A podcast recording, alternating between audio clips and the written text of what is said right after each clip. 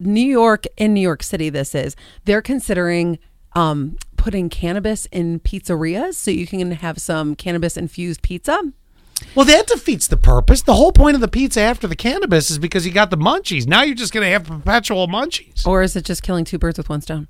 Yeah, but yeah, but then you eat and then you want more and then you eat Yeah. and then So you, you want have to have more. like two different pizzas. You got to have like the the super pizza, and then the, super The pizza. super then you have to have the Was regular. that basil on top? Nope. the New York. So in the fall, they're going to start issuing the cannabis licenses, right, for sale, Oh. like for people to sell them. Yeah.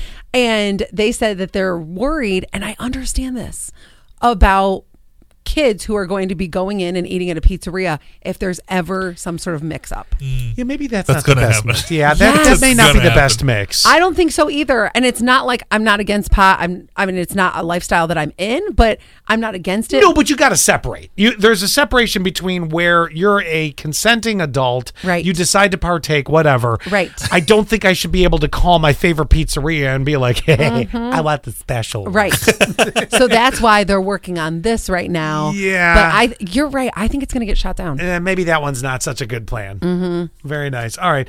Um, in a few seconds, I want to give you more details on how you can join us Saturday to go jump in Seneca Lake. Something I've wanted to tell a lot of people uh, for a long time. Go jump in the river.